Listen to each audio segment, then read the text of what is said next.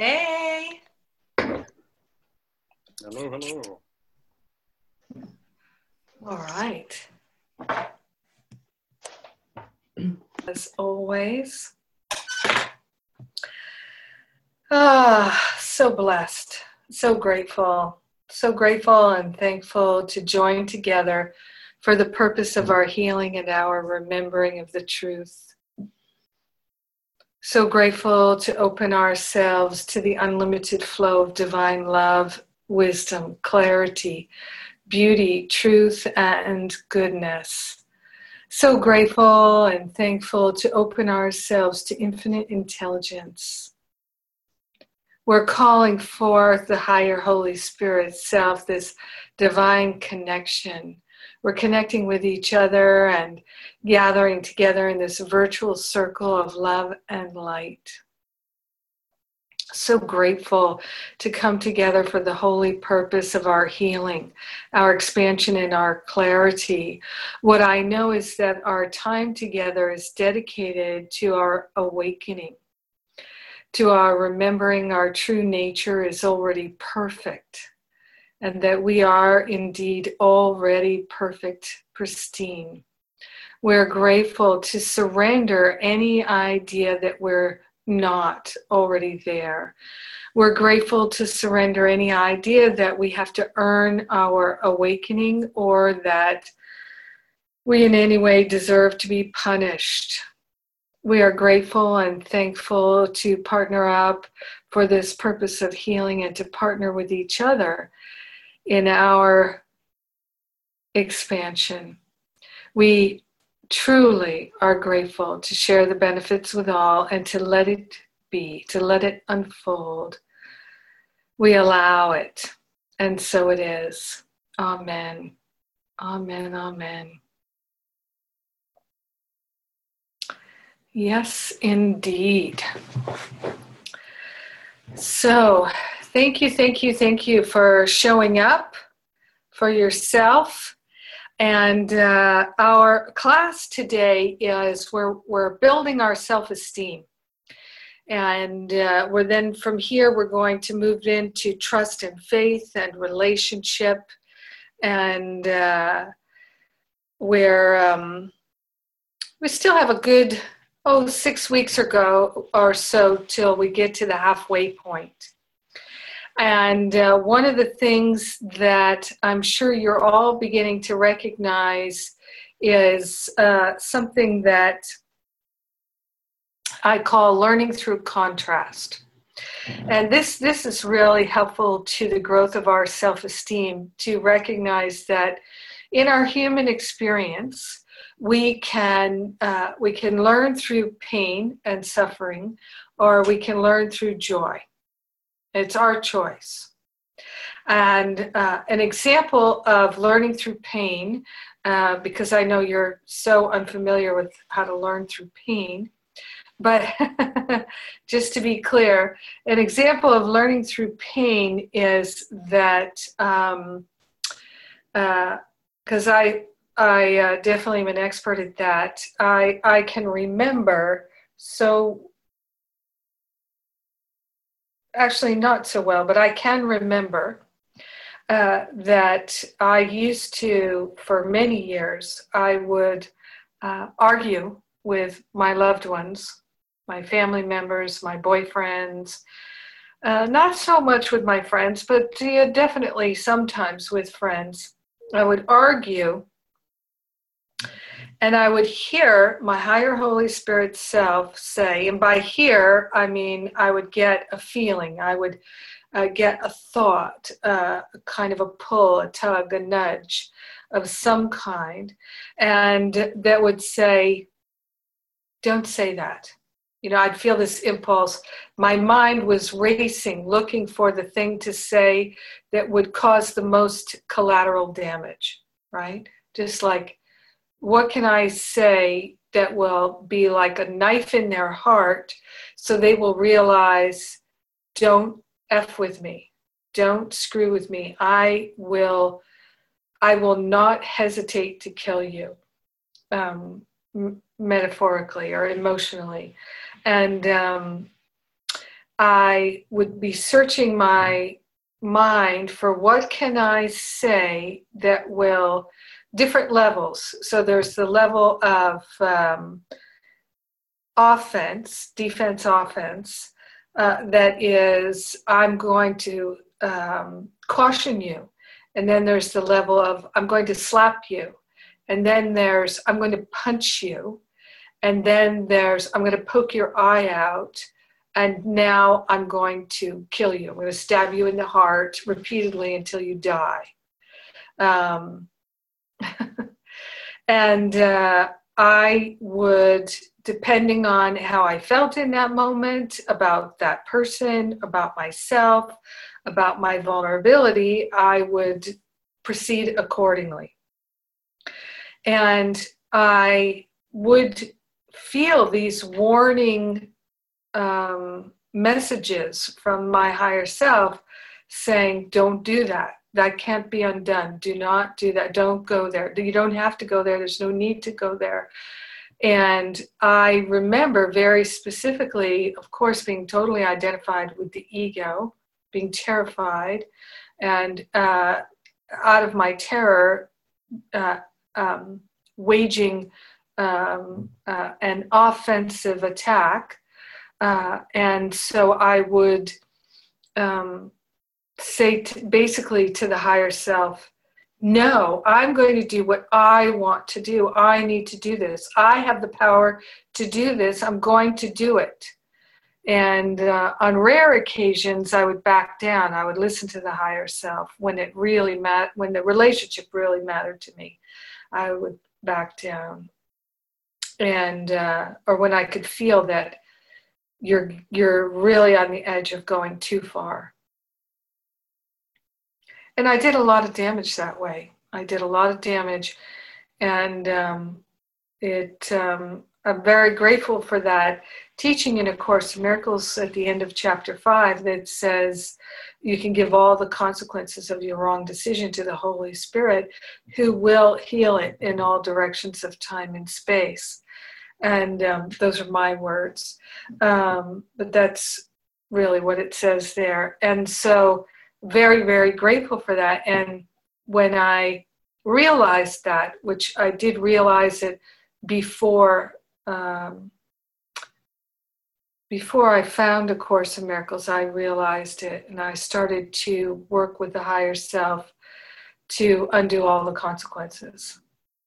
And uh, was amazed that it does work um, because we share the same mind.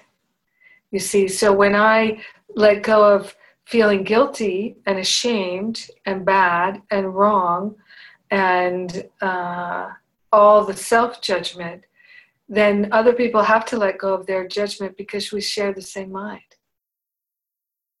They really do. Uh, and uh, a beautiful story uh, about that uh, is one you might have heard me tell. I tell it every now and then. Uh, and it um, I don't think I've told it this year. Sometimes I, I know I told it earlier this year, and right now I'm thinking, oh. But so somebody waved their hand wildly if I've told this story in, in class before. Um, I had, uh, when I was a teenager, living, growing up in Rhode Island, um, I um, was a partier. Uh, I was a drinker, smoker, pot smoker, drug doer um, and recreational drugs. And um, as a teenager, and when I was, I don't know how old I was, maybe 13 or 14, maybe 15 years old, I met my best friend, uh, Karen, and um, at a party, and we became fast friends. And we became incredibly close, as you sometimes can be with a, a very, very close best friend and um, just um, so so close. And um, then when I went to college in Boston, um, she said, um, "You know, I'm not I'm not going to college. I know everybody's going to college, or going to college in Boston, but I'm not going to college. I've got a job in a bank." Uh, in Providence, Rhode Island. We were living in Rhode Island at the time. She said, "I'm I'm not going to Boston. Uh, I'm going to Rhode Island. I'm staying in Rhode Island." So I I I really wanted her to come to Boston and live in an apartment with me off campus. But she said, No, I'm not going to college and I've got a great job. I'm going to stay in Rhode Island. And so I I convinced her to stay, uh, to come to, to Boston and live with me while I was in college and to find a new job. And by saying to her, come on, I mean, what the fuck? Why not? And she was like, oh, those are the three words I can't resist, right? WTF. And so, um, just just i'm just quoting history you know i'm not trying to be profane but those were the three words that convinced her. And so she came to boston. We lived all four years in the same apartment in boston. We became even closer friends. And then when i graduated from college i got a job in new york. I knew i was going to move to new york. I always knew i was going to move to new york after college which I, I was planning to do. And she said just know i am not going to new york. I'm not going. I'm staying here. mm-hmm and um, I, I, for months I said, I know, I get it, I understand, you know. And then of course, at the last minute when I I was definitely going and she was staying, you know, I I basically got her drunk and said, WTF? And she was like, Oh, you did it to me again, you know. So then she moved to New York and um, with me and and um, in that first year that we were living there, she started to date this man and she started to do coke and she started to do more and more coke. And this man um, i had this I, I, I, really lucked out. I found this four bedroom apartment. I got it through a friend of a friend of a friend. And um, i uh, so i had we had three roommates. And um, this man she was dating, he um, he uh, he was living with us, if I remember. It was a long time ago, and um, he started to um, bring other women home when she was at work, and um, it was crazy. And uh, I said to her, you know, I wrote her this letter a long letter and I said, you know, I love you so much. I love you more than anybody else on this planet. And I would do anything for you, but the one thing I won't do for you is watch you throw your life away on a man who so does not respect you and to watch you um, do all these drugs. I just, I can't, I can't, I'll do anything for you, but I won't watch you throw your life away because you're such an amazing person. You are extraordinary, and I I just it's not fair for you to ask me to to watch you do that. I just can't. So uh, I, I can't tell you how to run your life, how to live your life, or who to love, or how, what to do. I respect you too much to tell you what, try to tell you what to do. And um, so, since this is my apartment, my name is the one on the lease. I'm going to ask you to either change your your ways or to leave. And so she left, and um, we did not speak to each other anymore at all. There was no communication. And one, two, three, four years went by. And then um, I got a call from a man who said, um, my name is David, and I'm in love with Karen, and I'm going to marry her. And um, her birthday is coming up, and uh, I know that the best, very best gift I could give her in this world is to have you come back into her life because she talks about you constantly. She misses you so much. And um, I, I love her. I, w- I would give her whatever I could to make her happy. And that's the thing that will make her the happiest if you would come back into her life. And I, I said, you know, well, she said, I'm throwing her this surprise party. Would you come to the surprise party in Boston? And I said, you know, I appreciate the invite, but I don't feel like that's the way for us to see each other after four years of not talking to each other. At a surprise party. So I, um, because it definitely would have ruined the surprise party and you know like we would have had to leave the surprise party immediately just to talk. So i said um, but but um, don't worry we'll we'll we'll start talking again. So then i don't i don't remember now exactly how long it was but some period after that i decided to write her a letter which i did and she wrote me a letter on the same day that I wrote her a letter. And we got our letters on the same day. And they crossed in the mail. And what I absolutely know from having reunited with her was that what happened was David told her what he did and how I received it. And um, so that made her take out my letter from four years before. And what she told me was when I read it this time, for the first time, I read what you actually said, which was, I love you so much. And I can't watch you hurt yourself. She said, when I read it the first time, all I read was, get out. Get out. And she said, when I read it again after four years, I realized that's not at all what you were saying. Um, and what I know was that she forgave herself. I, I, there was nothing for me to forgive because I I was not angry. I missed my friend, but I I just I wasn't angry. I, I was hurt because I, I didn't want to live years without my friend and maybe never see her or talk to her again. But I, I had no anger, no animosity, and I didn't feel any guilt. I didn't do anything that I was ashamed of or felt was wrong. And so it was really for her to forgive herself. And as soon as she did, then she could realize that I was never angry at her. And it, all of that the, the whole upset in all four years in a second it was just over was just done.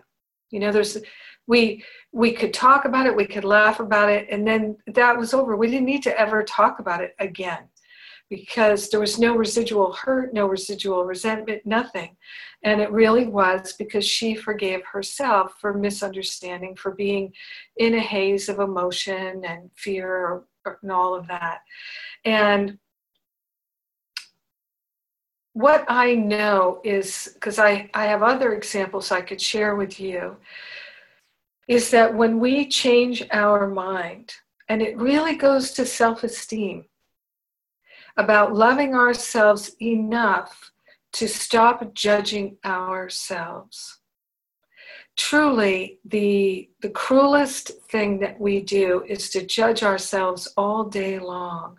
This is the single most destructive thing is when we're hypercritical with ourselves day in and day out. I'm doing the Living A Course in Miracles classes. We just started the first one today. Anybody listening to those by any chance? Yeah, a bunch of you. And uh, talking about the crucifixion and how we crucify ourselves. And many people do just that. They crucify themselves all day long with criticism and we've talked about this, it is so debilitating, and we lose track of how debilitating it is. But if you've ever known a child who had a hypercritical parent, you can see how crippling it can become for them. And um, it's, uh, it's something that people internalize. And a lot of times people will say that, well, it's because of what happened with my parents that I am the way that I am. But I really have come to know, absolutely know, not just believe, but know, that we picked, especially all of us who are in this class, we picked the situation, the circumstances, the family that would provide us with the opportunity to heal the beliefs we have that are false. And that we, we many of us have placed ourselves in extreme situations with family in order to not look away, to not get lazy, to not avoid doing the healing work that we are choosing to do in this incarnation.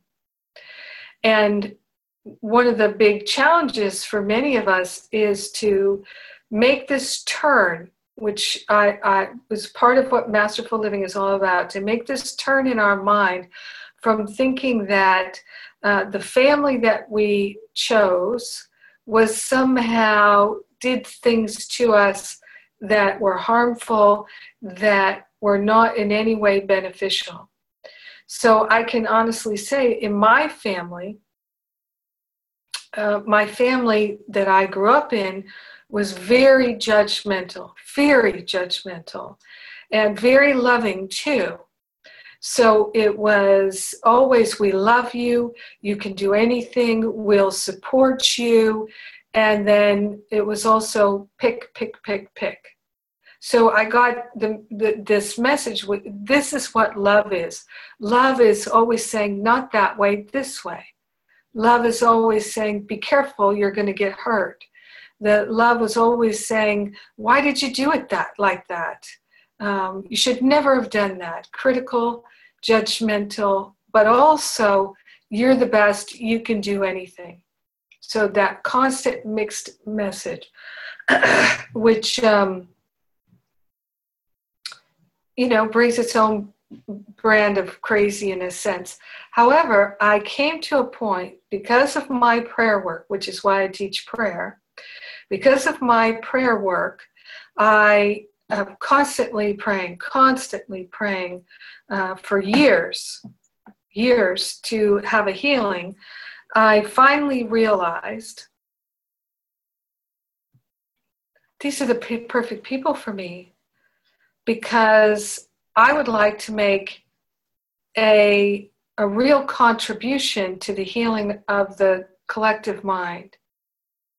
And my, for my decision to recognize that my ancestry, my parents, my grandparents, etc., and all those who went before me, and all their stuff that I inherited, that I am choosing to inherit it because I'm going to I'm going to turn it around and bless all my ancestors with the healing that I am choosing for myself. And so I I started to really really focus on the healing of my mind and consciously intending to spiral out you could say to my family and including my ancestors who had passed on. And to the point where i could be profoundly grateful for everything that i inherited because i realized this is my life's work to heal these things in my own heart and mind and then to share with other people how i did it and how I didn't give up, how I stuck with it. And how, how I found the pathway because while I had all these wonderful science of mind teachings, I, um, I, I was still feeling lost and confused and still feeling like this is this works for other people but it doesn't work for me but because of my prayer work and my willingness, I started to get my own insights. and because of my willingness to clear my mind of all unloving thoughts, I began to get more insight and more insight and more insight. And now, of course, this is exactly what I'm sharing with you in Masterful Living. So, it, it when we clear away the criticism and the judgments, when we're no longer interested in judging and criticizing, then our self esteem is perfect because it always has been. Because we are the perfect love of God. We are no other thing. Every other thing is a fabrication, every other thing is an illusion. We are the perfect love of God. That will never change, no matter what we've ever thought or said or done. And so I think you see, now I can see with clarity, absolute clarity, and know that all the times that I was so vicious and so cruel and hurt, really hurt and wounded the people I loved and pushed them away, all of that serves me now. Because if I hadn't had that tremendous pain, wanted to kill myself, and felt hopeless and helpless and desperate and depraved, if I hadn't had all of that, that really intense feeling of hideousness and like a monster is how I used to feel. Uh, I I don't think I'd be so relatable. You know? Because I talk to a lot of spiritual people intimately, closely, one on one, and I have for 17 years as a spiritual counselor. And before that, just as a person taking classes with other people. So I have come to see that the the um, while other people might not ever have been as mean and nasty as I actually was, uh, many people have been that way in their mind. They might not have said it. I said it. I did the things I did. Um, but other people have thought it. And so, and there's not much more difference, really. There's not. Um,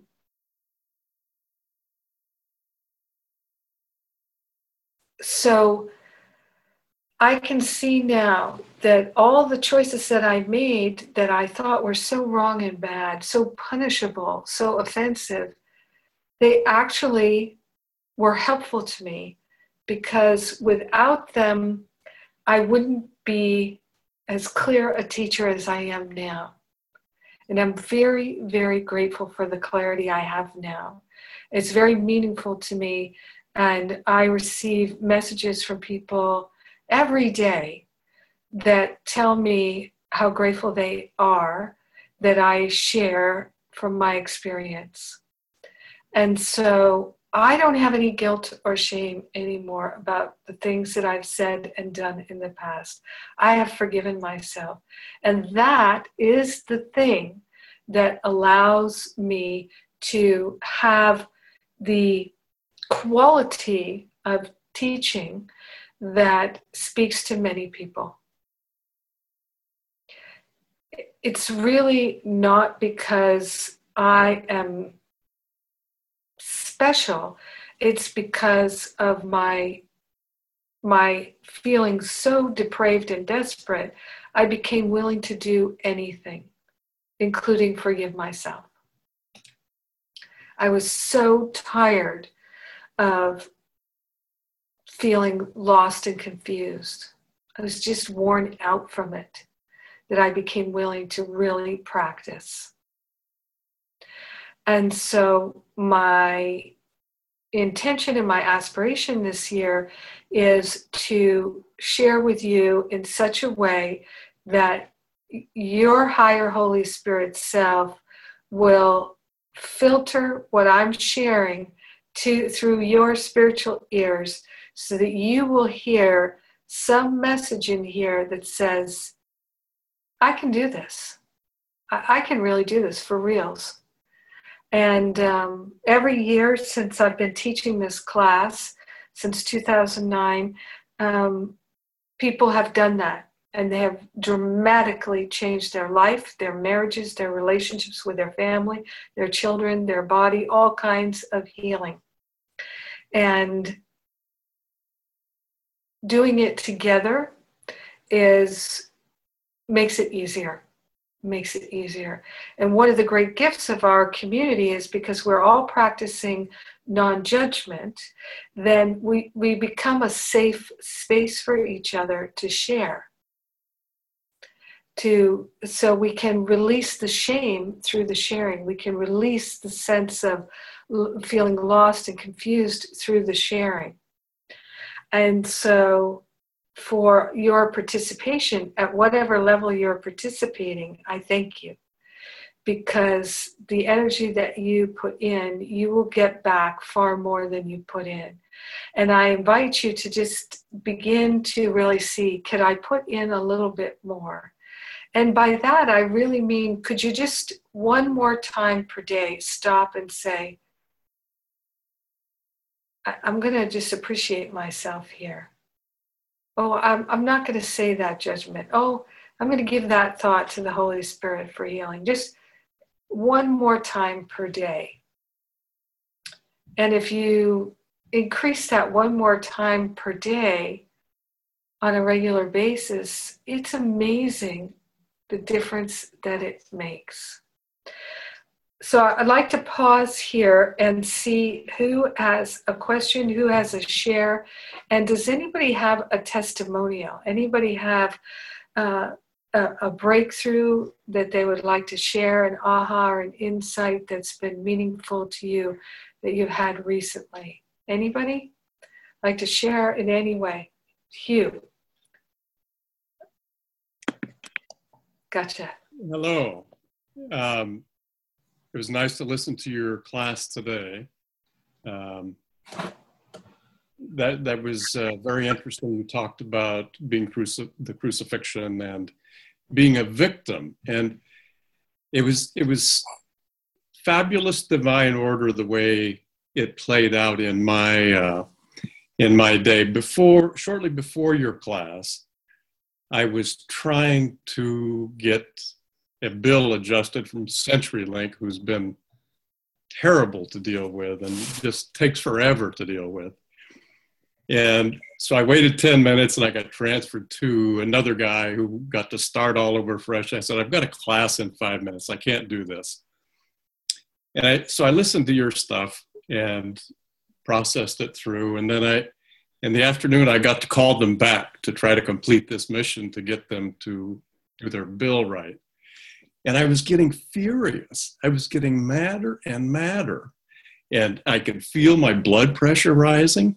And I kept telling the, the people I had to deal with, I only had to deal with two this afternoon, that listen, it's not personal, but your company drives me crazy. And so I, I thought about that later. And, and I was more upset about that than I am what's going on in Washington, D.C., which is a quantum leap from where I started in this class. And uh, I, I, saw I'm a, I'm a victim. I'm making myself a victim here by being flappable by this business arrangement and this breach of contract. And so I had to forgive myself and just step back from that and, and say thank you for for that after having had a career of representing victims and and then feeling like a victim today over something so little but there's no degree of difficulties right so that that was uh, that was very timely sandwich sandwiched around your your lecture today yeah that's great that's a great aha great wonderful healing realization, Hugh. Thanks. Yeah, thank you for sharing that. You're welcome. I am going to mute you out. Anybody else? All right, we've got Jeannie. Hey, Jeannie. Oh, we canceled each other out again. kind of like your letter crossed in the mail. Yeah. um, uh, oh, Hugh, I can so appreciate your story. I, I have been on the phone with Sprint at times, so I'm and and the same thing. It's like I'm listening to these spiritual talks, and it's all blown out of the water in a second.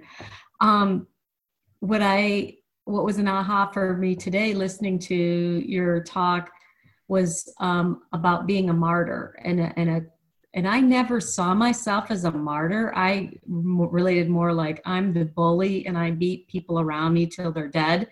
And so I feel guilty for that.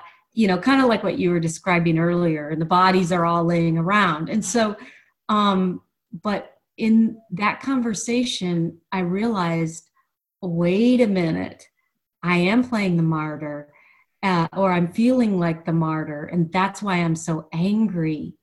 Um, and so, um, and I think I had just read earlier that day in in the in the course that anxiety is a cover up for um, uh, was it anger?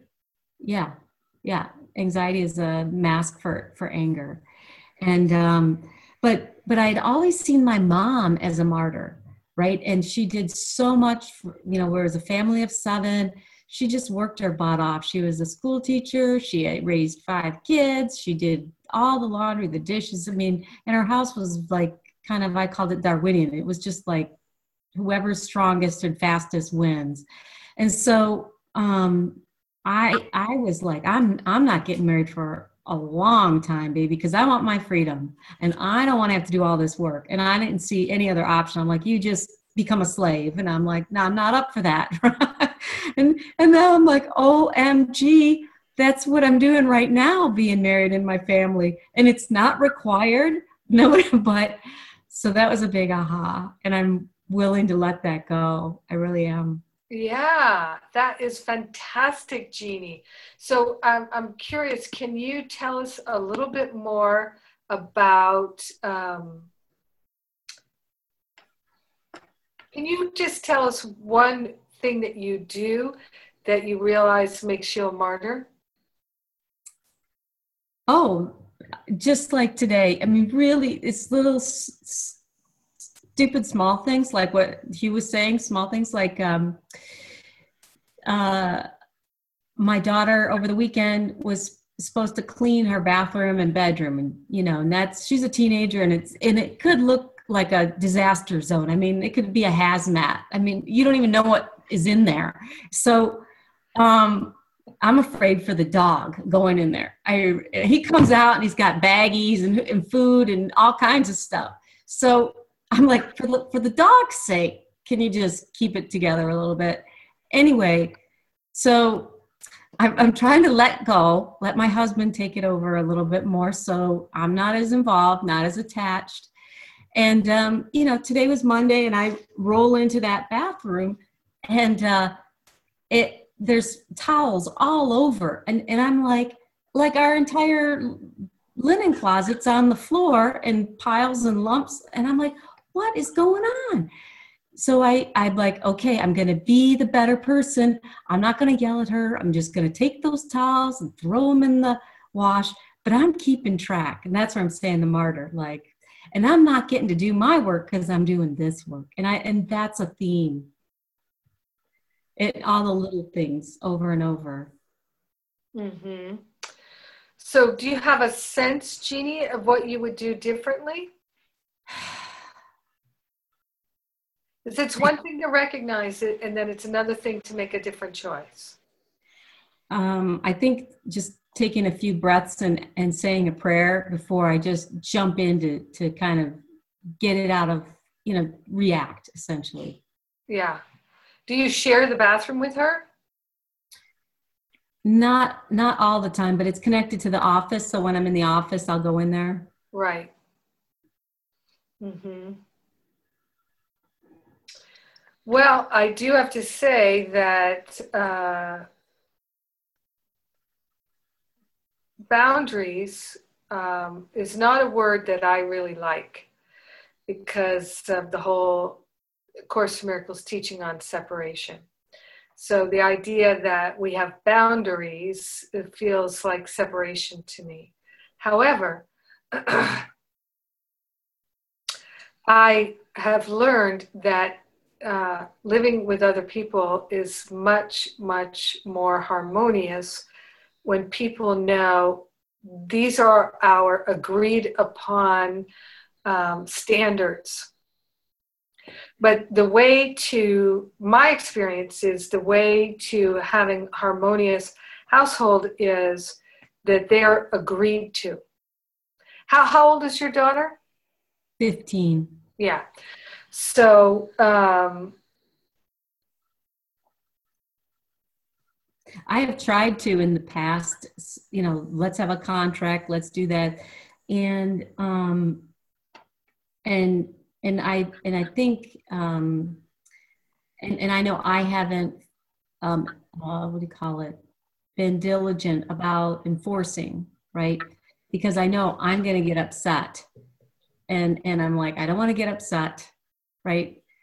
Uh, um, because I, I don't have like a mild upset. It goes zero to a 100. So, where it's way out of proportion to what we're talking about. Right. So, and that's because of the meaning you make of it. Yeah. And so I would venture to say the meaning you make of it has to do with nobody loves you or respects you or something like that. I don't matter. Yeah. I don't matter. Yeah, that's a common one that people have. I don't matter. Anybody else have I don't matter? A few people, quite a few people there have I don't matter. So that upset is helping you to recognize you have that belief. Uh, Now, check this out, my friends. When you change that belief, people will not be expressing themselves the same way around you. So I, I don't have that belief that I don't matter. And um, I find that, yeah, sometimes people are disrespectful to me, but not that often. Not that often. And when they are, it's so clear that they don't respect themselves. It's a huge cry for love. So, if Jeannie, you take responsibility, right? And this is what it says in the course. One second.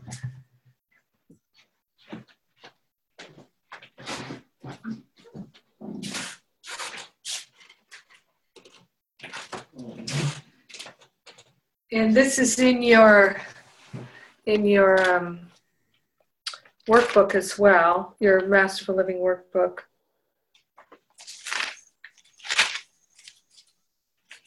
This is one of the, the most um, difficult things for the ego to accept.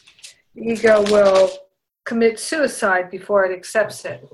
So we have to just, we have to take the ego and take the ego's face in our hands and say, we're doing this. You do not get a say in this. We are doing this. These are the rules of the house, and um, enforce enforce the rules.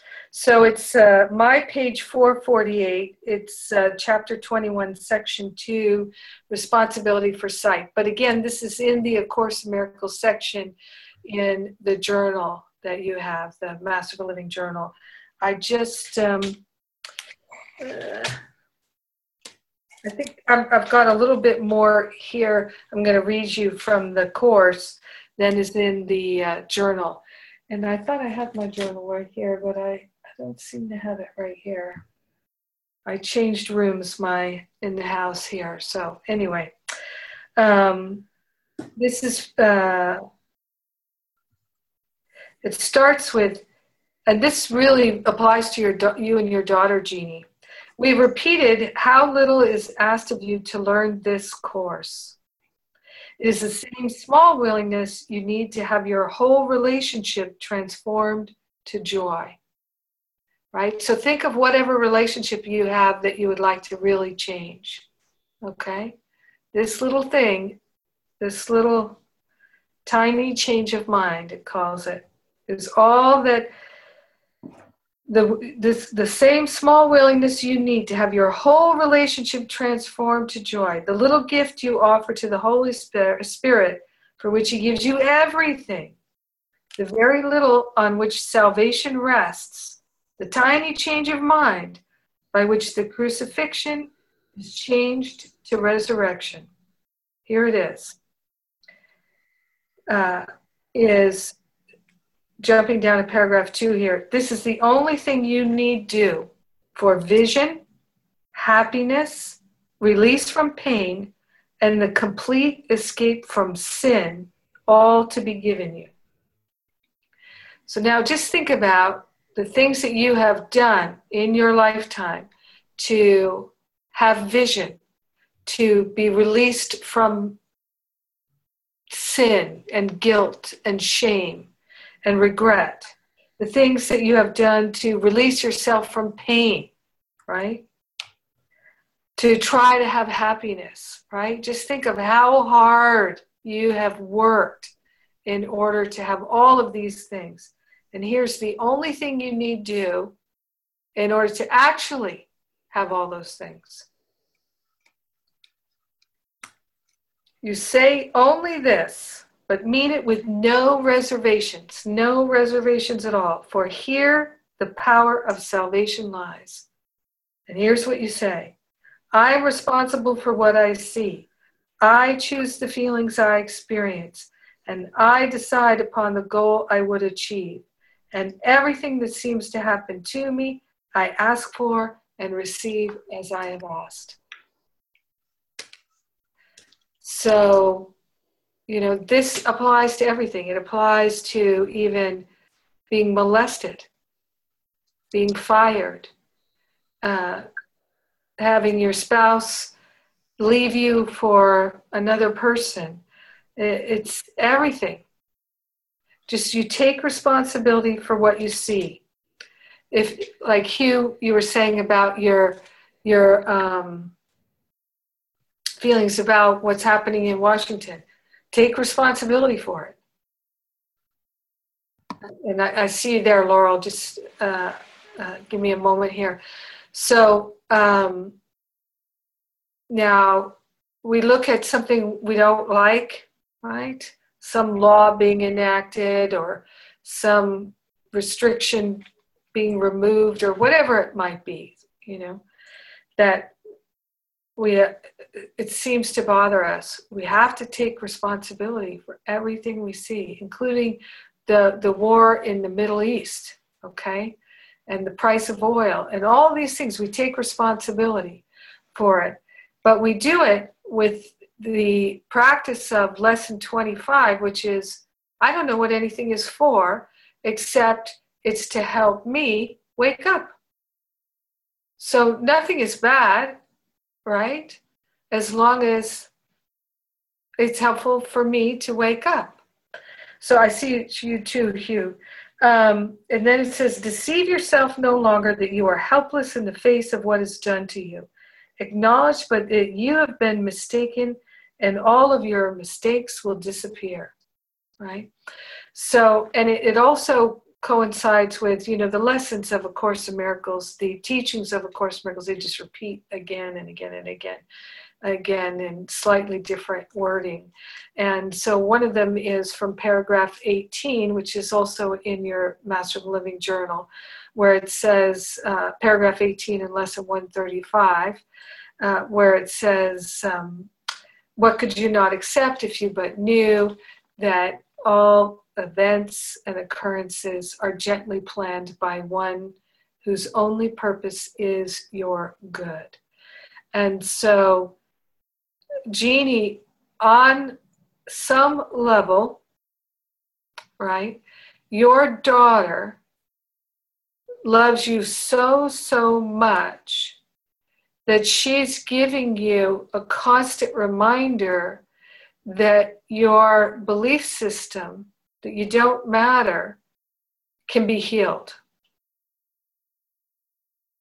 And what upsets you is not that she leaves the towels on the floor. What upsets you is what you think about it, the meaning that you make of it. So I, I, I think I've shared with you all I know I've shared with other years of class that I've been coming to visit my my brother's family here in this house for about 20 years, and um, since they moved in, and um, when I used to come and visit, after three days I would start to feel so sad. And I thought maybe it's an energy in the house. There's oh maybe the family is sad, but now I really see that it was my judgment that was making me feel sad, and um, and I because I just judged every single thing all day long. And one of the things that would really bother me is that I would come into the kitchen and all the lights would be on and the cabinets would be open and things would be left all over the counter. Here's the ketchup and here's the mustard with the lid off and you know here's you know the package of cheese. It's open on the counter. And the people who ate that meal my brother my sister-in-law my nephew whoever it was they're long gone they just left it all that way. And i just thought this is so wrong. This is so wrong. This is crazy. This is just insanity. And uh, just bad, bad, bad, bad, bad. And um, I, all that meaning that I made of it, I would upset myself. So now I come into the kitchen and I close the cabinets and I close the drawers and I turn off the lights. I even turn off the lights when I walk in because I don't need all those lights. And um, and maybe I'll put the cheese away. Maybe I will put the ketchup away. Maybe I won't. Maybe I'll clean the counters. Maybe I'll do the dishes. Maybe I won't. It's just according to how I feel, but it doesn't bother me. None of it bothers me anymore. And I'm so grateful for that. I'm so, so grateful for that. And that's the gift I gave myself. and part of how I gave it to myself was I forgave myself for whatever, whatever I was doing, you know, leaving the dishes in the sink or whatever. You know, my counters were clean, but my dishes were in the sink. It's just whatever I forgive myself for. You know, life life is going on and you know we can all do the dishes later. And it'll be fine. The house won't uh, explode. And so um, I find that sometimes I go in the bathroom here and there's wet towels all over the place and tears of one shoe and another shoe and socks and underwear and just several people have left their stuff all over the floor. And it's like you know i can walk away from it or pick it up just according to how i feel but i don't have to make any interpretation or meaning about it. And it is different because it's not my house. I am not the mother. I'm not the matriarch. So it's definitely a different experience. However, what I know is now I have peace of mind, and what I also know is my family does not feel my silent judgment because it's not there. And where we used to bicker and argue, we we rarely have a, a comment that um, is unkind, and that's worth washing thousands of towels. It really is. So, Hugh, I know you were raising your hand. Laurel was first. So, um, uh, uh, let's see here. Oh, I hit the wrong thing. I'm still getting the hang of this. Where are you, Laurel? There you are. My, Go ahead, Laurel. I'm not on the same page as you, but am I? Am I? Am I on speaker now? Yes. Oh, okay. Well, the first thing I wanted to do was share. I don't know if it's an aha. I'm, I'm going to ask you if it's an aha. it felt like an aha, um, but it's going to segue into something else, which is the topic.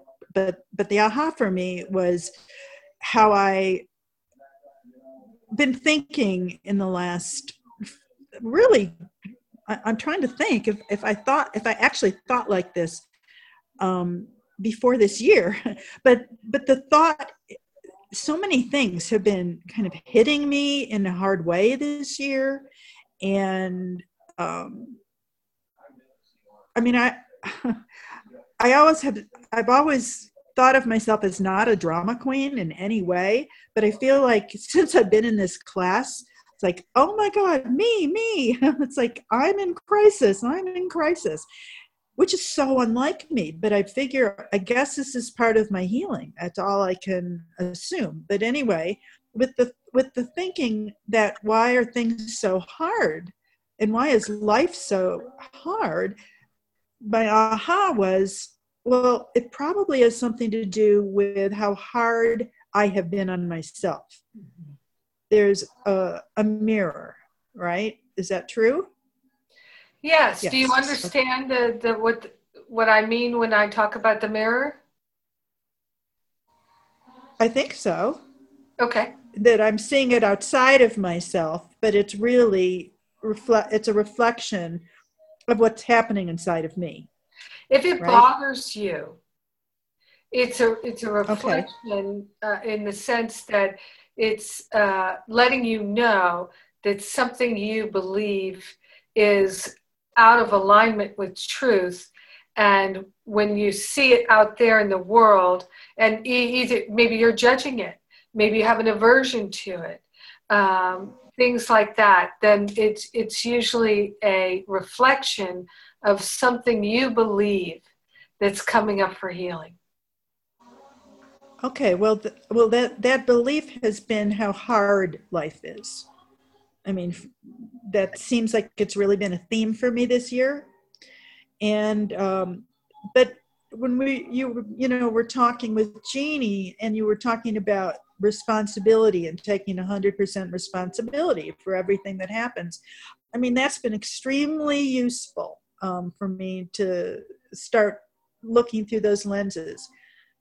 Until today when the vet veterinarian came over and found a mass in my little cat's abdomen and i feel like i'm responsible for that. It's like i have all these health issues and now the being that is the dearest to me in my entire life is possibly has a fatal illness and now I cannot. I can't. I'm having a really hard time forgiving myself with this one. Because if she is doing this for something for me, this is not okay. This is not okay with me. I can't bear it. So I don't know how to think about it in a way that I can bear it. Yes, I, I understand. I understand. And I'm glad you're bringing it up. Very important to bring it up. One thing is, Laurel, that what's your kitty's name? Mira, Mira? M I R A? yes, We can Yes. all, we can all pray for you and Mira. thank you. You're welcome. And yes, animals are so dear to us because their love is so completely unconditional. And not only do they share unconditional love with us by expressing it towards us, they receive it. Yeah. Which is really the great gift is- us is they That's the better gift, even. Exactly. They allow us to love them completely. And uh, Yeah. so I I can understand how threatening this would be. One thing that's so valuable to us, Laurel, is for us to recognize that while we take 100% responsibility, we take no blame for anything. There is no blame. Responsibility and blame are two different things. Blame has judgment in it, and responsibility does not. And so, as challenging as it can be to say, you're going to claim this for your good, and give all the heavy lifting to the Holy Spirit to show you how and to allow. Okay. Yeah. And um, what you might do too is does your cat allow you to um, be affectionate with her or him? Uh, it's a her um, on her, uh, uh, on her own terms when it's when it's okay for her. Yeah. Well, when you put your hands on her, um, when she allows it, um, you can uh, just ask the higher self and the angels to let your hands be healing hands and sending her healing energy. Okay. Yep. And uh, and prayers for Mira uh, will bring benefit. And um, you don't have a prognosis yet, right? No. Yeah. So no matter what the prognosis is, if you don't like it, um, then just say it has no power. Oh, it's a hard one for a nurse. okay. Well, maybe that's But why not? Why not? that's right. That's right. Yeah. I mean, when they told my mother she had three months to live, I just knew that that wasn't true. That wasn't true at all. And to the point where I knew it wasn't true. And so my father, my brother, everybody was freaked out. And I was like, but it's not true. But I, they didn't know that it wasn't true because yeah. intuition wasn't telling them it wasn't true, but mine was. Uh, and I, I said to my mother, I said, Mom, I'm sure you don't have three months to live, unless that's your wish. Um, I, I'm sure you'll you can live for several years or longer if you wish. And she did end up living three more years, and I knew that that was really her limit. She just really she was complete, you know. As much as she didn't wish to leave uh, our connections in this world, um, she she was complete. She was ready to go to the next thing, and um, so we pray for the highest and best, Laurel. And we don't know what that is, but we pray for it. We pray to know it and to accept um, only the highest and best, and to not live in fear. Yeah. Yeah. That would that would be wonderful. Right. So remember, every time you're in fear, you're thinking something that's not true. Every time. Okay. Yep. And so you can start to use affirmations like, I will not delude myself anymore. I'm willing to live in the truth. I'm, I'm not willing to delude myself anymore. I'm only willing to live by the truth. We fear to live by the truth because we think that if we uh, we say thy will not mine that suddenly the house is going to fall down on us because we, we have been so bad and so wrong we're going to be punished. The minute we say thy will not mine that now god's going to go make us live in um, a cave and wear um, a potato sack you know or walk around Assisi without shoes in the wintertime but that was Francis's choice. Nobody made him do that, you know, mm-hmm. seriously. You know, God didn't say to him, Hey, Francis, you know, so why don't you mm-hmm. stop wearing shoes? He, you know, in his mind, he thought, you know, I'm going to do everything I can to overcome uh, I, the thought, I am a body.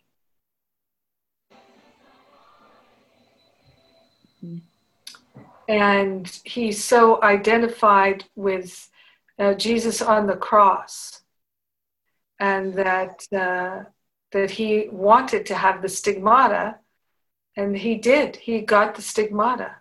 Has anybody seen the movie Brother Sun, Sister Moon? Yes, it was a wonderful movie. yeah, yeah, it's about Francis and Clare. Um, St. Francis of Assisi. Um,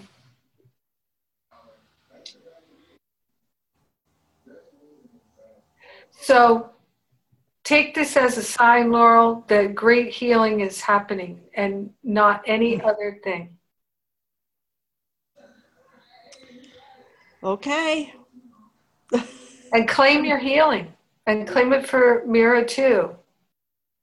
Yep. Yep. Now we're together with it. Yeah. Yep. hmm And all healing is at the level of the mind, so that's where we do our work. Mhm. All right, we're keeping you and Mira in our prayers, and I'm going to go to Hugh. Hugh, you are raising your hand. Hi, thanks. Um, I, I wanted to, to ask a little clarification from you for something that's confused me a bit about um, what I talked about. A little phone call bothering me more than the stuff that's going on in DC, which I have viewed differently by all things work together for good without exception and I don't know what anything is for. Those have been very comforting for me uh, in in in a on a global scale. But then with um, the responsibility for sight and the and the passage you read, I am responsible for what I see. Uh, and then you, I add, I liked your addition that responsibility is not equal to blame. I've got a disconnect between these these concepts, the ones that give me peace and that I would be responsible for that. Does that make sense? You understand what I'm asking? I don't quite know. How, how am I respon I'm responsible for how I react to the political chaos of the world. But am I responsible for the political chaos of the world? How, how am I responsible for? That's, that's my disconnect. Well, I, you know, a bunch of us were talking to you, and we we really said it's all Hugh's fault. okay. We had a meeting, and we decided it was you. You're to blame. No, um, you know, it works like this. We share the same mind. We're not separate. And so if if war breaks out in Pakistan, well, we're one with everyone in Pakistan. We share the same mind. Something we're contributing to the field and have been, perhaps for lifetimes, is erupting in Pakistan. Now, um, we're we're responsible because we're one with everyone. There's no other. There's just one. So who else could be responsible if not us? The only way we could say, well, I'm not responsible for that is if we believe in separation. Now, another way to explain it is that that uh, I, I found very helpful um, when I first started my Course in Miracles study group, one of the things that was going on was the oil spill in the Gulf of Mexico, right? Which, for those of us who uh, were watching the news at that time, it was um, pretty intense. I, I really wasn't watching the news, I couldn't stand to watch it. Um, and my intuition told me that what was going on was this was an expression of people's apathy regarding the use of oil, uh, development of solar alternatives and alternative uh, methods for uh, power, and also apathy in terms of taking responsibility, apathy in terms of caring how things are done, it's like I need my plastic bags, I need my plastic bottles. I don't I don't really want to learn about what happens to them after I'm done with them. And I really don't want to learn about what you have to do to Mother Earth in order to get me my plastic bags and my plastic bottles.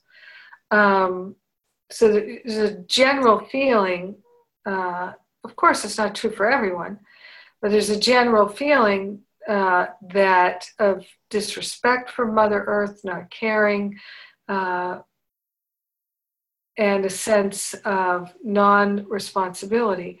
And it shows up as you have British Petroleum, which is ARCO, uh, and their hires being negligent and not paying close attention and not being prepared, and all these things which lead to this massive, massive spill with uh, massive destruction of wildlife and um, and people not wanting to take responsibility. Instead they want to blame someone and uh, and it's just going on day after day after day pouring the oil into the ocean.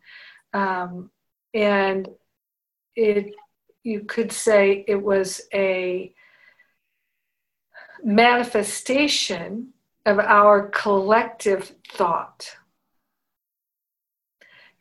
For what purpose? To help us recognize what our collective thought is. So we can learn through pain or we can learn through joy. So when we choose to learn through pain, that's what it looks like, that's how it feels.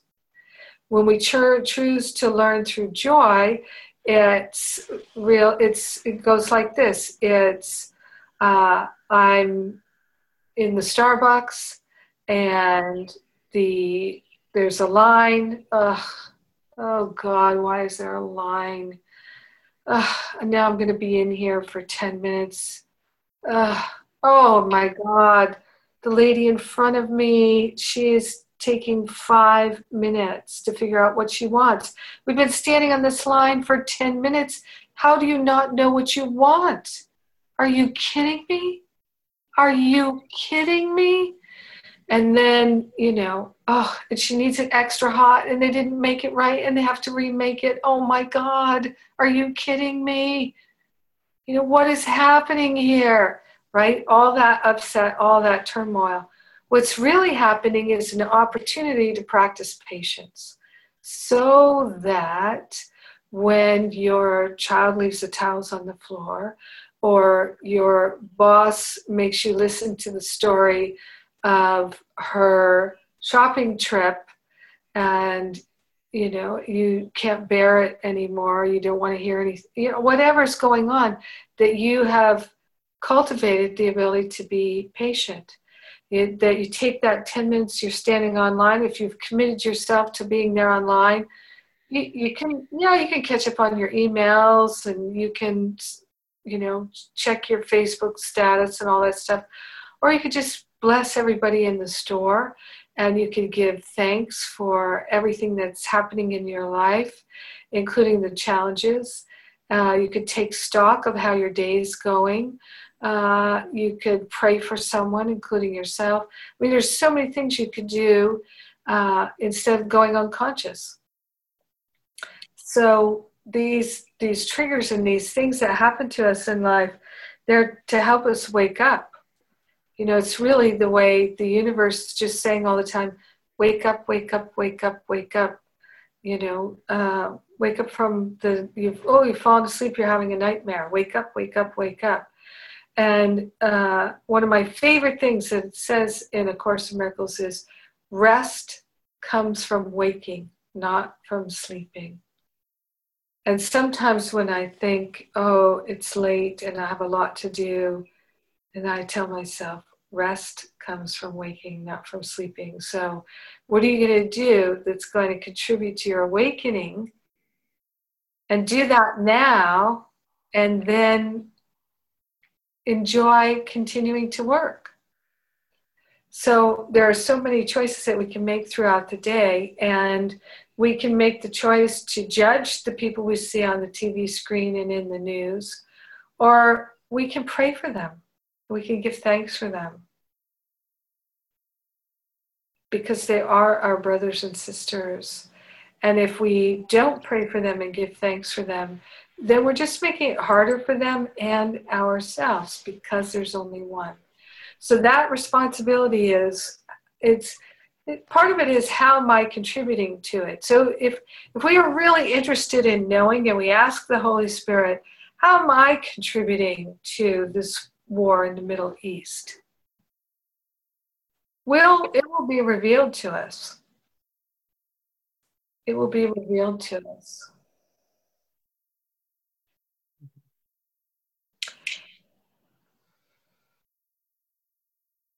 One of the things that I've learned is really practicing that.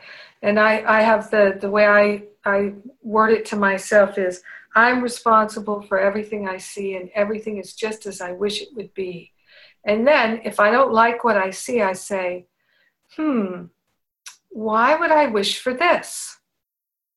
Why would I wish for this? Why would I wish for uh, someone to be disrespectful from, to me? Why would I wish for um, whatever? And the more I practice it, what I absolutely know and see is that I have less and less things that trigger me. And I'm more and more harmonious and peaceful. And also, most wonderfully, I can bring more and more benefit to other people, to the collective.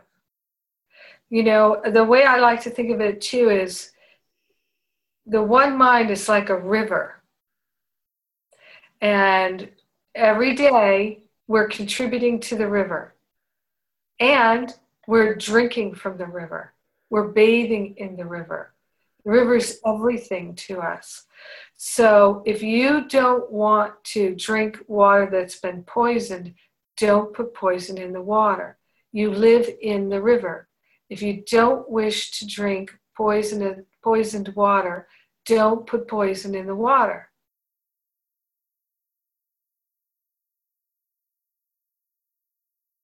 So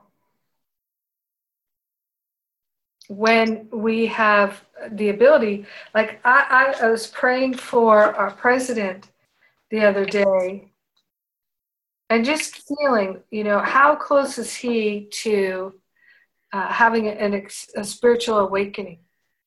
I, I really think he could have a spiritual awakening, especially if we all really dedicate ourselves to praying for his awakening. And of course, if we're praying for his awakening, we're praying for our own because we're one with him. We can't have anything that we would deny to others. We might be able to have, you know, this flavored water uh, and deny it to others. But something else will manifest to show us that, well, not really. Not really. But this is the trick of the ego. The ego thinks, I've got mine, and I, I can take yours, and now it's mine, and you don't have any, and I've got mine, and I'm safe. Right? But that's not how life works. It looks that way, but you'll never be able to enjoy that as long as you stole it from somebody else, as long as you're depriving somebody else, as long as you think somebody else isn't worthy, you will not be able to enjoy what you have. It's just how life works.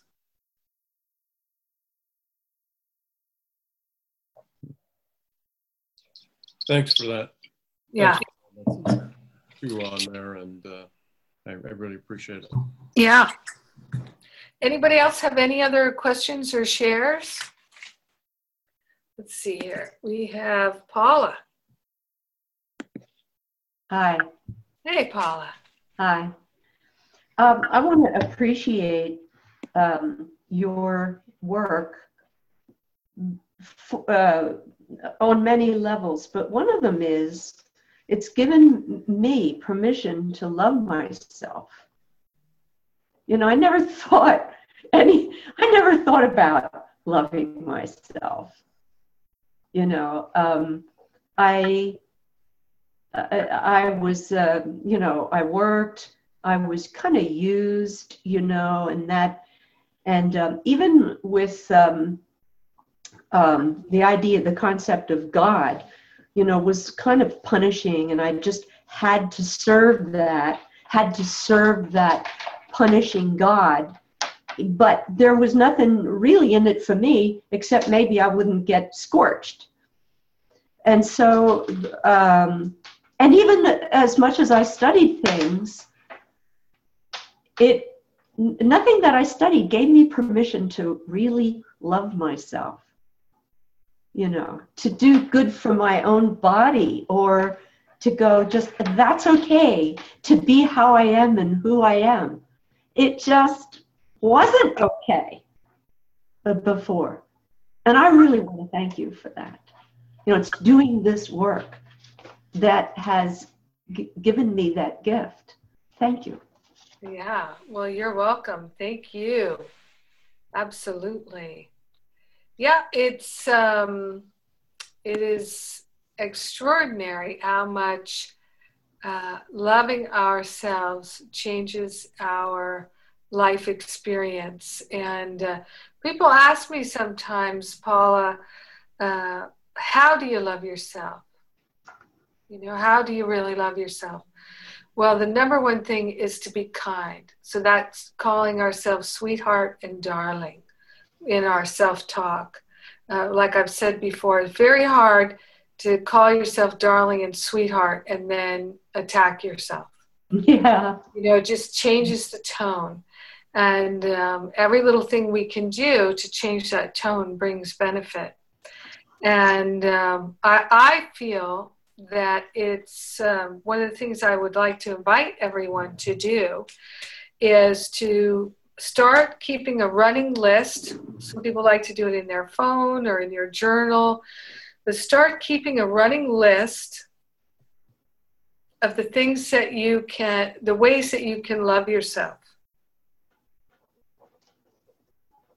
And there are many of them, many, many, many, many.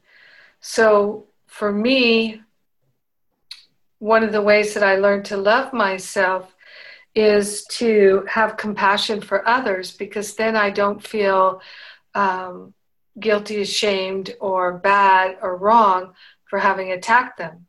So, learning to practice compassion for other people was actually a way of loving myself by not creating feelings of guilt and shame and regret. So before I would defend and attack uh, because I felt so vulnerable.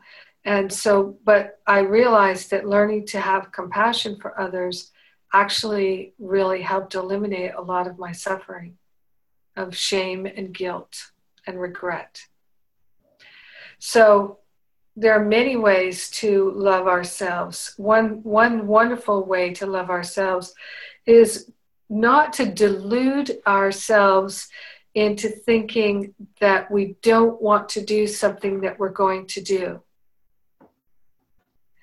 So if I want to pick up those towels and wash all those towels for my daughter, I'm in Jeannie's shoes, I, that's what I'm choosing to do. I am doing it because it is what I would like to do.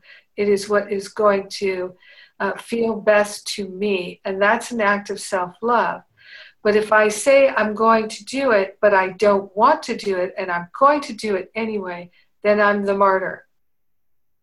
Right? Then I'm the victim. Somebody else is in charge of what I'm doing and not doing. And uh, or I'm I'm doing it to manipulate other people. I'm doing it as a sacrifice. I don't really want to do it, but I'm going to do it anyway.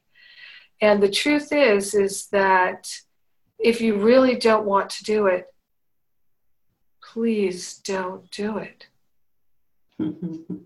or, as many people do, stop deluding yourself and saying, you know, I really didn't want to do that, but no, you, there's no but.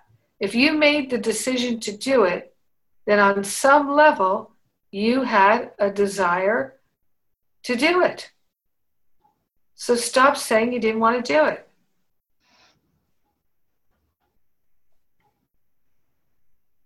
I mean, obviously, this does not apply to if somebody is attacking you, physically forcing you to do something. That's a different story.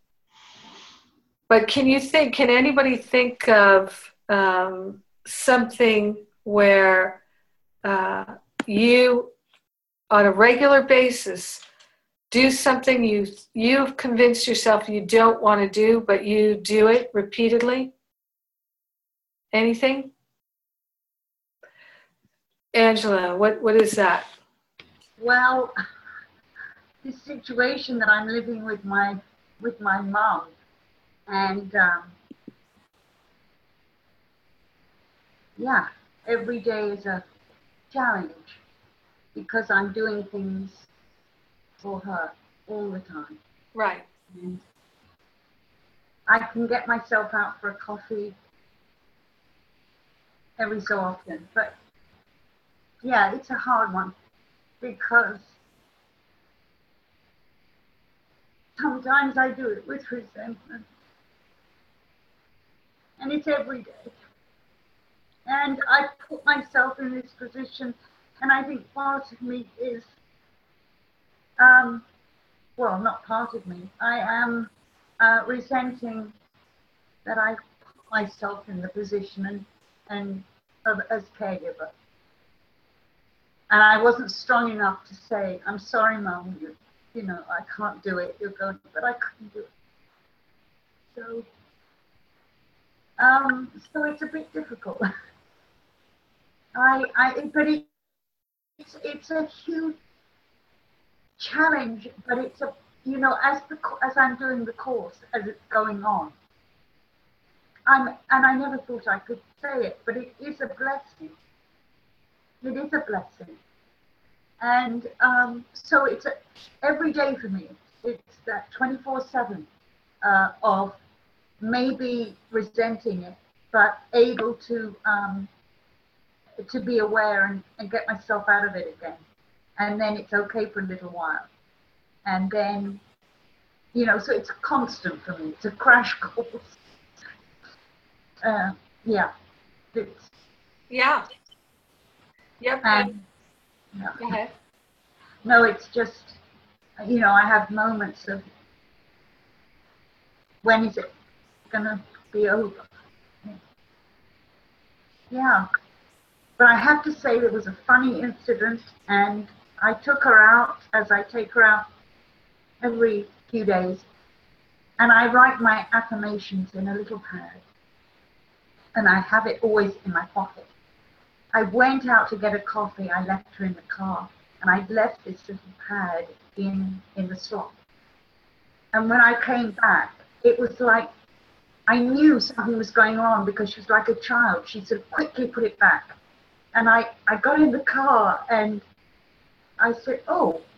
And she said, Oh, I was just looking. I, I was just looking at the, at the front. That's all I read. Now, instead of me sort of chuckling to myself and saying, you know, because I was just because I felt that she'd gone into my space. Plus, I might have said in the pad, uh, please help me to forgive my mum. so I was, I was also, and I thought, no, no, I didn't. It was just, you know, there was nothing written there. But I really felt, and I can't have boundaries. You know, I, I there are no boundaries. Thank you for listening. Yeah, you know, Angela, I um, when I was a full-time caregiver for my mom and my dad, because my dad was so stressed out um, in the last four months of my mom's life. Um, what was amazing to me was how I moved into a place where uh, I was able to really be all in for for the care of my my parents. And it doesn't mean that I didn't have issues during that time. And uh, I'll share some of that in the class, but not right this minute. And um, but I took it as an opportunity to be very, very mindful of the energy with which I was doing everything. Yeah. And it was the best thing that my mother ever gave me. Yeah. Thank you. Yeah. Yeah. It, yeah, it is. It is. It is a blessing. It really is. And it's happened at the same time as I'm taking the course. Yeah. You know, it's, yeah. no, you know, it's a coincidence. Yeah, yeah. Yeah. And that's the thing is, when my mom was first diagnosed, um, uh, there was so much stuff going on in my life, and uh, that is in the time when I made that commitment to really be completely loving. Yeah. And um, I was um, finding that, oh, every minute I was not so loving, you know, so frequently. Like I would, I would dedicate myself with so much fervor and passion to thinking only loving thoughts. And 60 seconds later, I would be complaining, attacking, and um, Yeah. I'm so glad for that experience now, even though it was intensely painful to me at the time. Uh, and the reason why it was so intensely painful, Angela, was because I was judging myself so much. Yeah. Um, like, Jennifer, can you not just stay focused on love for 60 seconds? Can we not do that?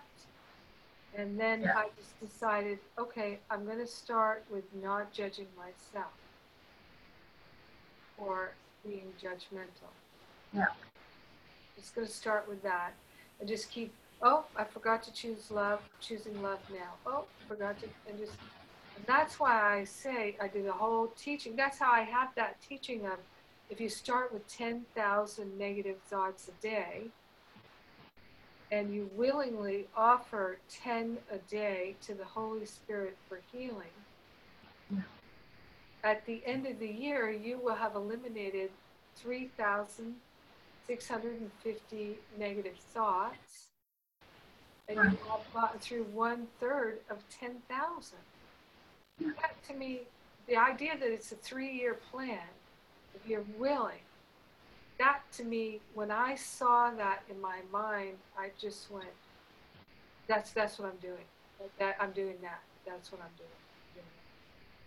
So I'll be doing Masterful Living 6. You know, um, I'm all in. You know, however it works, you know, we've got people who have been in uh, the ascension pathway year four for several years, and um, it's Yeah. just, yeah. I stopped adding years and just, but um, Thank you. yeah, Thank you. Good release. Yes, and the, the other thing is, is uh, compare and despair. So we comparison. If we compare, you know, if if if Laurel compares herself to Hugh, Yes, you know, compares himself to you, yes. and if you compare yourself And he need to have, yeah, yeah, absolutely. we have different parts of the curriculum. Don't compare. Yeah.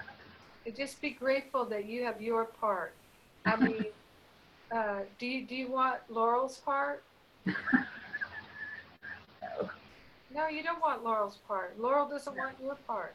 No. It- that's how it is. We have our part, and you know, sometimes we can think, you know, oh, geez, you know, uh, look at some movie star. Why can't I have her part? You know, Yeah.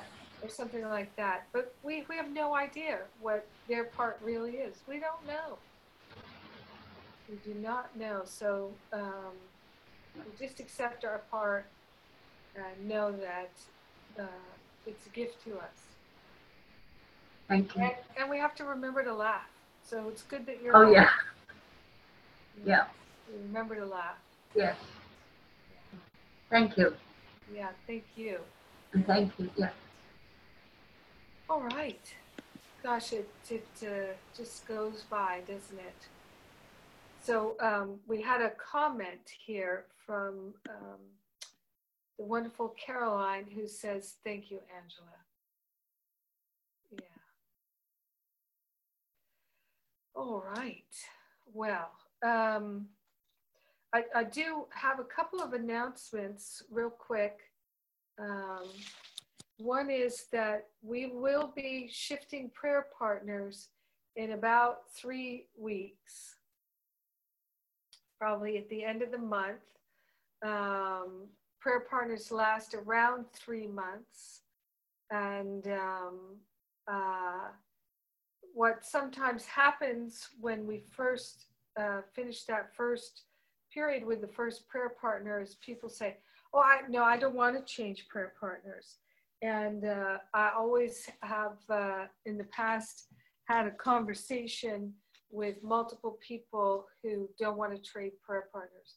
But the thing is, is that despite you don't have to stop talking to your current prayer partner. Nobody's going to force you to stop talking to them. But the idea is that you're adding a new prayer partner, and um, it's better for the whole community if you have several prayer partners throughout the year. And because um, each experience is unique. Some people you will feel so connected to right away, some people you won't. And the differences, the contrast um, is helpful. It's helpful in the learning. And it's helpful to see where you're willing to be vulnerable, where you're not, where you're judging, where you're not. And all of that is a great learning. And for those who actually continue on, uh, what I've seen is that um, if you do really continue on, of course, there's no pressure to do that. But for those who do, by the time they get to year, uh, you know, end of year two and in year three, um, they know each other so well. There's such intimacy and such love and uh, such a sense of safety and connection. And people have traveled such a journey by then that uh, the healing just is happening faster and faster and deeper and deeper. And uh, it's extraordinary. And that really comes from multiple prayer partners. So in this in this um, year one, uh, I don't require anyone to have prayer partners, but in the other years I do. Uh, if you haven't had a prayer partner, you didn't want one, um, then uh, but you would like to have one in June, um, you can just let us know. Also, uh, you can write to Angela, Angela at jenniferhadley.com. And uh, I'll be doing the new prayer partners, in, like I said, in early June. And uh, anybody who would like to join a sacred circle who hasn't done that, uh, it's not too late. Uh, you can tell Angela about that as well. She can help you find a, a sacred circle. And I'm very excited. We're going to have a sacred circle facilitator meeting tomorrow, and I'm excited to talk with everyone. And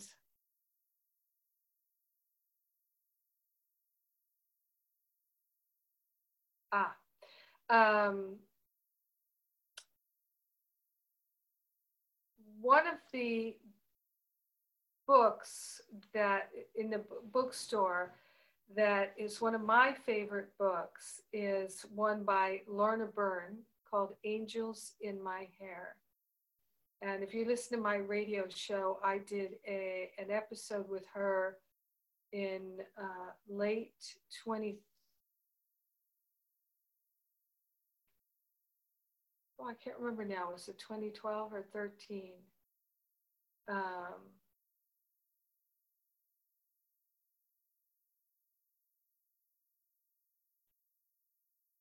I think it was 2012. Uh, Lorna Byrne, B Y R N E. She's in the bookstore, Angels in My Hair. Um, uh, it's a wonderful book, wonderful book. If you, has anybody already read it? Vanessa, you read it? Um, when you read it, if you choose to read it, uh, what I believe that she describes, as uh, guardian angels are really the I am presence, that higher Holy Spirit But she calls it guardian angel. So she talks about many different kinds of angels, uh, but she also talks about seeing people's guardian angels. And I, I really think she's seeing that the I am presence. Yeah. Rosalind, were you going to say something? Well, I was just going to say how much I love that book. Um, and uh, Jennifer knows that I, uh, I'm lucky enough to be going to Ireland this week um, for two weeks, and I will get to meet her in person. Jennifer spent an afternoon with her, um, and I will. Um, I have an appointment to to talk with her, so I'm super excited. The book really, really affected me. I didn't really believe in angels, particularly. I had no judgment against the idea, but I had no connection to angels. And the book um, just so opened me up and moved me. It's one of the, I think it's one of the most powerful books I've ever re- read. Right up there with The Course in Miracles and one other thing. well, thank you, Rosalind. Yeah, you're going to have such a wonderful time. Yeah, I'm excited, and and for the people who are in my uh, sacred circle, I am I'm going to be trying to get into our our group um, while I'm in Ireland. We hadn't mentioned it in sacred circle, so. Mm, great. All right. Well, let us pray. so grateful, so thankful to recognize the love of God is all that we are. It's all that we ever will be. And the love of God is perfect. The love of God is unhurtable, undamageable.